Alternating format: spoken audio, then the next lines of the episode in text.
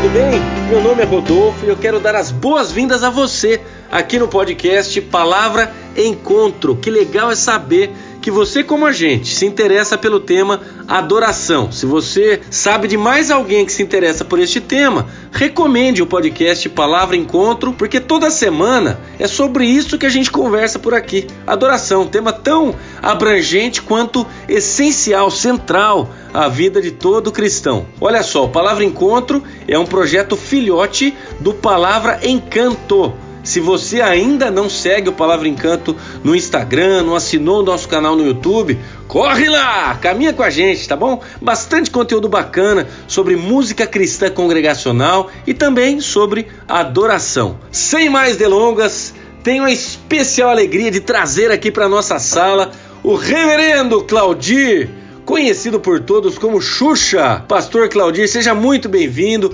Ele é bacharel, mestre em teologia, pastor da Igreja Batista Monte Carmelo em São Paulo, produtor, arranjador e compositor. Tem músicas lindas o pastor Claudir. Que honra ter você aqui conosco, viu? Seja muito bem-vindo. A palavra é sua.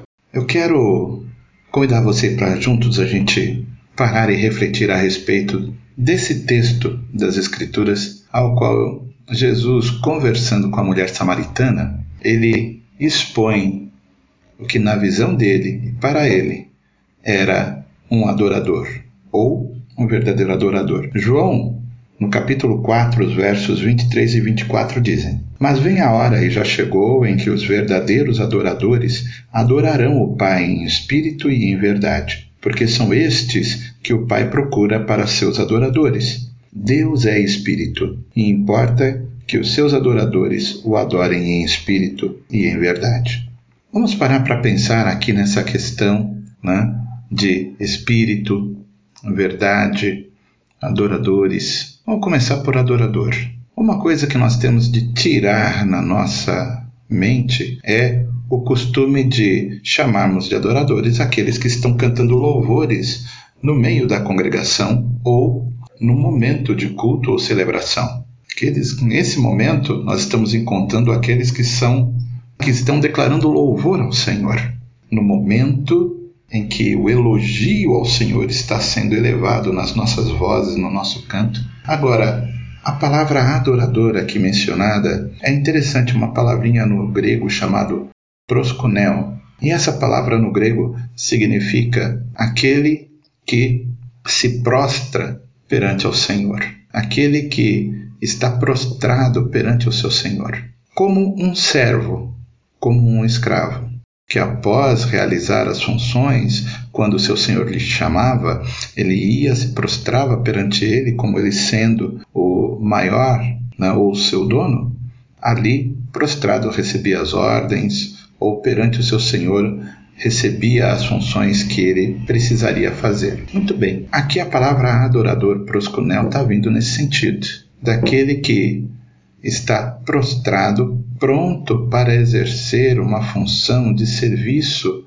ao Senhor. Mas isso é conjugado com essas outras duas características que a gente encontra aqui que Jesus estava falando para a mulher samaritana. O Pai ele está procurando adoradores, ou seja, servos que o adorem, que possam servi-lo em espírito e em verdade.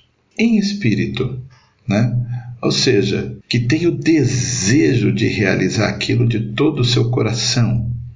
Muitas vezes pensamos, ah, mas o Espírito Santo tem que estar presente. É bom.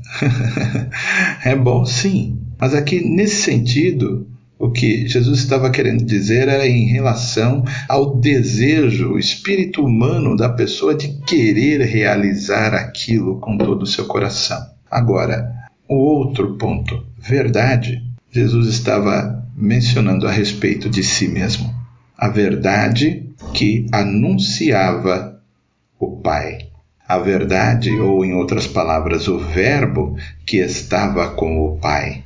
E esta mesma verdade que mais tarde Jesus vai declarar no Evangelho de João, no capítulo 14, no verso 6, ao qual ele diz: Eu sou o caminho, a verdade e a vida. Ninguém vem ao Pai a não ser por mim.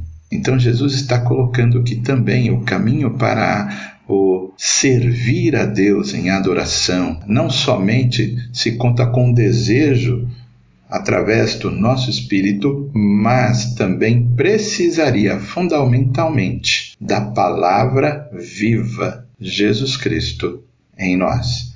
Então, isso que nós encontramos do que Jesus está dizendo a respeito do adorador.